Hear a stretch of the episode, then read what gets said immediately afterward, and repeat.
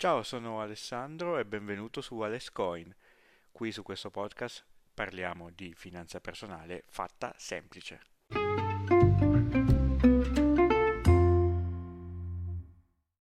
Forse avrai sentito parlare di analisi fondamentale e analisi tecnica, ma non sai da dove derivano, ovvero le teorie fondanti che le hanno generate. Oggi parleremo proprio di questo. La Firm Foundation Theory parla di solide basi, ovvero le solide basi di un business, di un investimento. Potremmo dire che gli sponsor di questa teoria sono sicuramente Graham e Dodd con il libro Security Analysis, eh, ma anche il libro The Theory of Investment Value di Williams e poi successivamente è stata appoggiata anche da Warren Buffett, famoso investitore statunitense, detto anche l'oracolo di Omaha. Questa teoria si basa su un semplice assunto, ovvero che ogni azienda, ogni security abbia un suo valore intrinseco e che questo possa essere calcolato. Il valore intrinseco è diverso dal valore di scambio sui mercati, ovvero Apple scambia a 175 dollari sul mercato ad azione, ma eh, il suo valore intrinseco potrebbe non essere allineato a questo valore, potrebbe essere più basso, 150, potrebbe essere più alto, essere 200 dollari. Il valore intrinseco di un'azienda viene calcolato dalla situazione passata, dalla sua performance passata e dalla situazione presente. Da qui viene fatta una stima dei flussi di guadagni futuri su 5 anni, su 10 anni. Sono que- questa stima, questi flussi futuri che mi fanno pensare, che mi determineranno poi il valore attuale, quindi il valore intrinseco della mia azienda.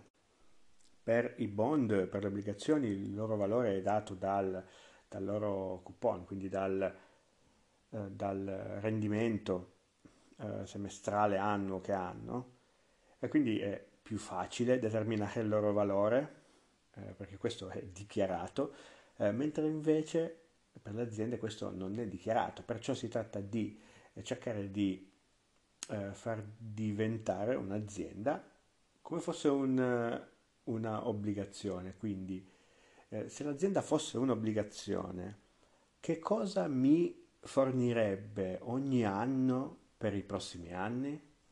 Questo è quello che ad esempio eh, cerca di spiegare Warren Buffett per eh, semplificare questa, operazione. Cioè stiamo cercando di eh, semplificare l'azienda e assimilarla a un bond, a un'obbligazione. Ora non basta fare la somma dei guadagni stimati per i prossimi anni per avere il valore totale. Eh, non è così semplice perché eh, voi immaginatevi che questa somma sia eh, 100 eh, voi preferireste avere 100 euro oggi oppure 10 euro all'anno spalmati sui prossimi 10 anni?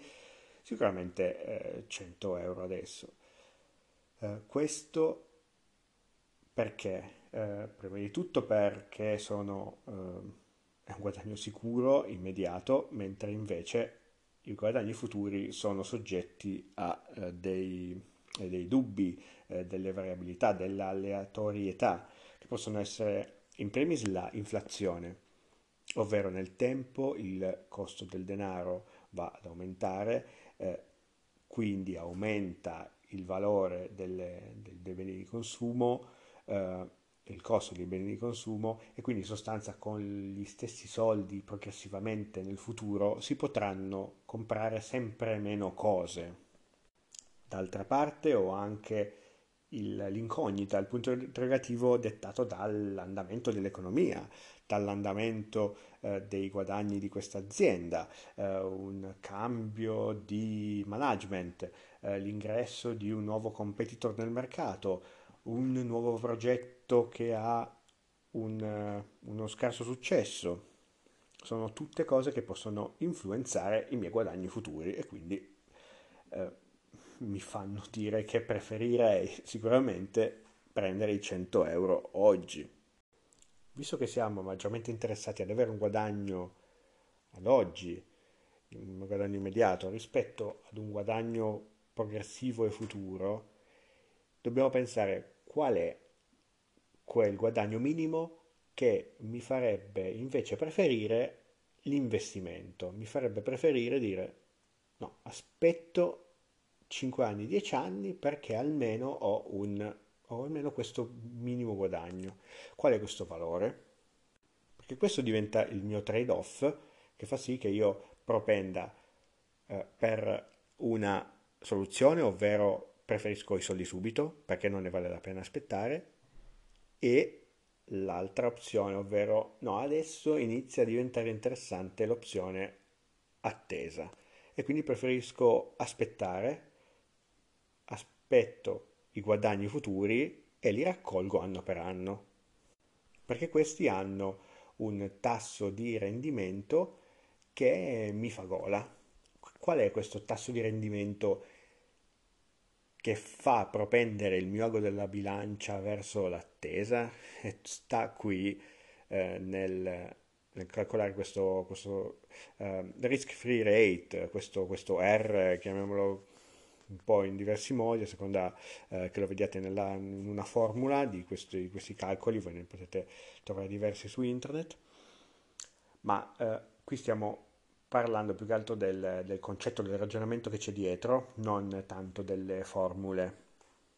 Per scontare questo flusso si possono usare o dei, eh, come diciamo, dei risk free rate, quindi un valore di eh, rendimento stabile e garantito che è dato ad esempio dai eh, bond statunitensi a 10 anni, a 30 anni, oppure dagli eurobond di lunga durata oppure per rendere le cose un tantino più complicate, eh, questo trade-off diventa il mio costo del denaro, il WACC.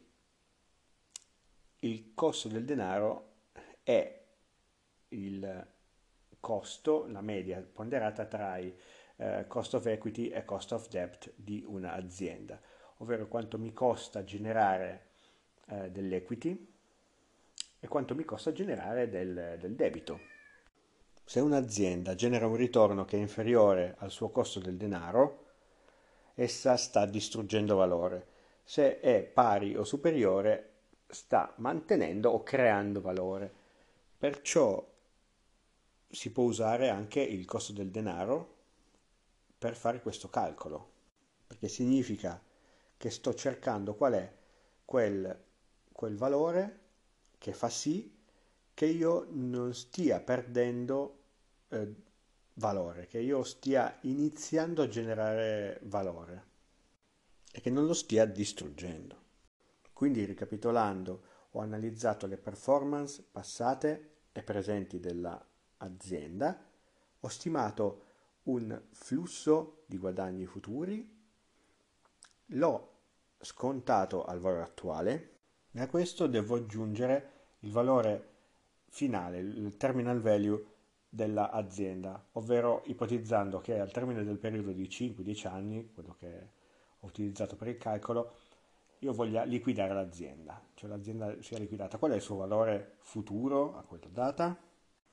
Una volta sommati questi due valori, quindi il net present value e il terminal value, io ottengo un valore che posso eh, dividere per il numero delle azioni, ovvero shares outstanding, e quindi trovarmi il valore intrinseco della mia azienda, cioè quanto dovrebbe costare o valere questa azienda scambiata sul mercato.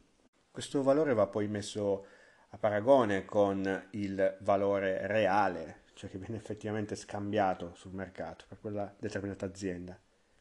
E quindi se il valore intrinseco è più basso del valore reale, vuol dire che molto probabilmente l'azienda è sovrastimata, ovvero è cara, più semplicemente. Mentre invece se questo valore è più alto rispetto al valore di scambio, vuol dire che l'azienda è sottostimata e a sconto e quindi è interessante investire perché probabilmente mi eh, garantirà nel futuro un valore che è superiore a quello che attualmente eh, viene dato a, a questa azienda, cioè vale di più di quanto in realtà viene, viene scambiata.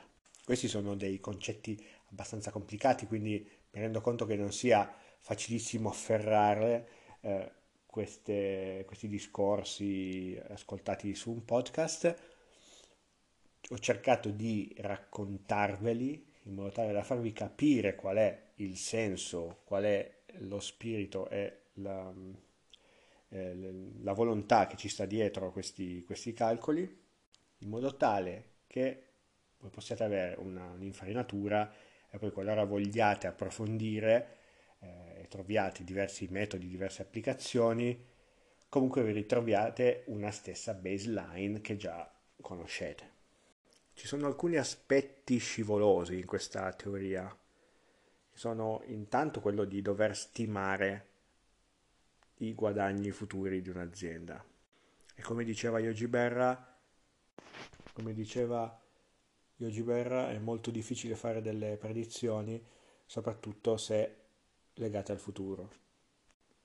È una verità abbastanza chiara, ovvero anche per gli esperti è sempre molto difficile azzeccare, indovinare il futuro, fare delle previsioni. In queste previsioni in genere dobbiamo anche includere un tasso di crescita, una stima della crescita e eh, perciò questo è un altro fattore di dubbio legato poi anche al fatto del mantenimento di questa crescita nel tempo, ovvero l'azienda riuscirà a mantenere questo tasso oppure, oppure no, a un certo punto mollerà, eh, decrescerà, oppure supererà le attese.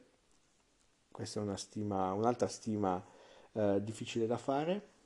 Inoltre, durante il periodo di tempo considerato potrebbe avvenire una variazione dei tassi di interesse che potrebbe influire sulla, sulla crescita dell'azienda o una variazione del, delle condizioni di mercato che potrebbero eh, quindi influire su, sulle performance che noi abbiamo stimato. Inoltre poi da dire che abbiamo una tendenza ad essere ottimisti. Perciò, detto ciò, eh, cosa dobbiamo fare? Evitare e eh, rifiutarci di fare queste stime. Eh, I value investor eh, pensano eh, di no e che sia il caso di essere conservativi, molto conservativi, in modo tale da compensare eventuali errori di valutazione che potremmo aver fatto o eh, cambiamenti nello scenario futuro rispetto a quanto abbiamo pre- calcolato o preventivato.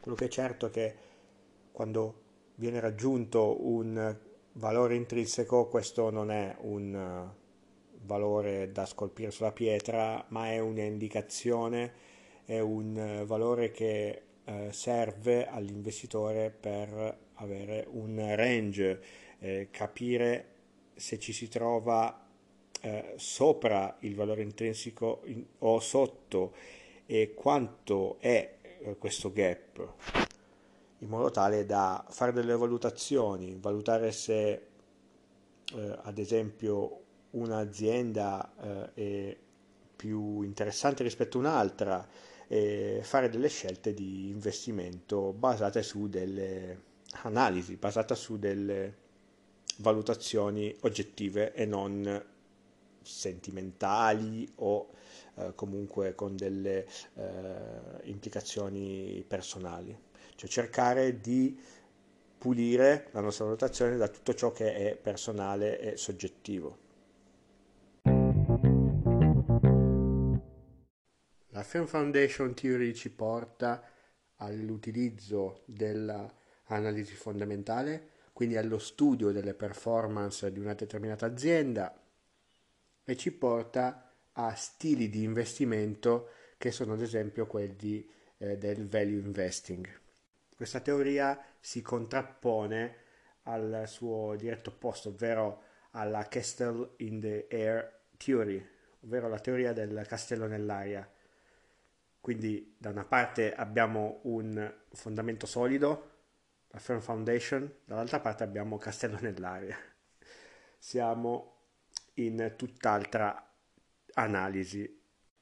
Di questo ne parleremo in una prossima puntata che ci porterà anche a discutere dell'analisi tecnica.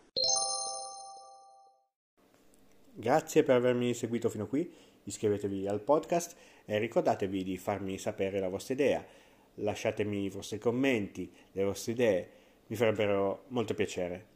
Alla prossima!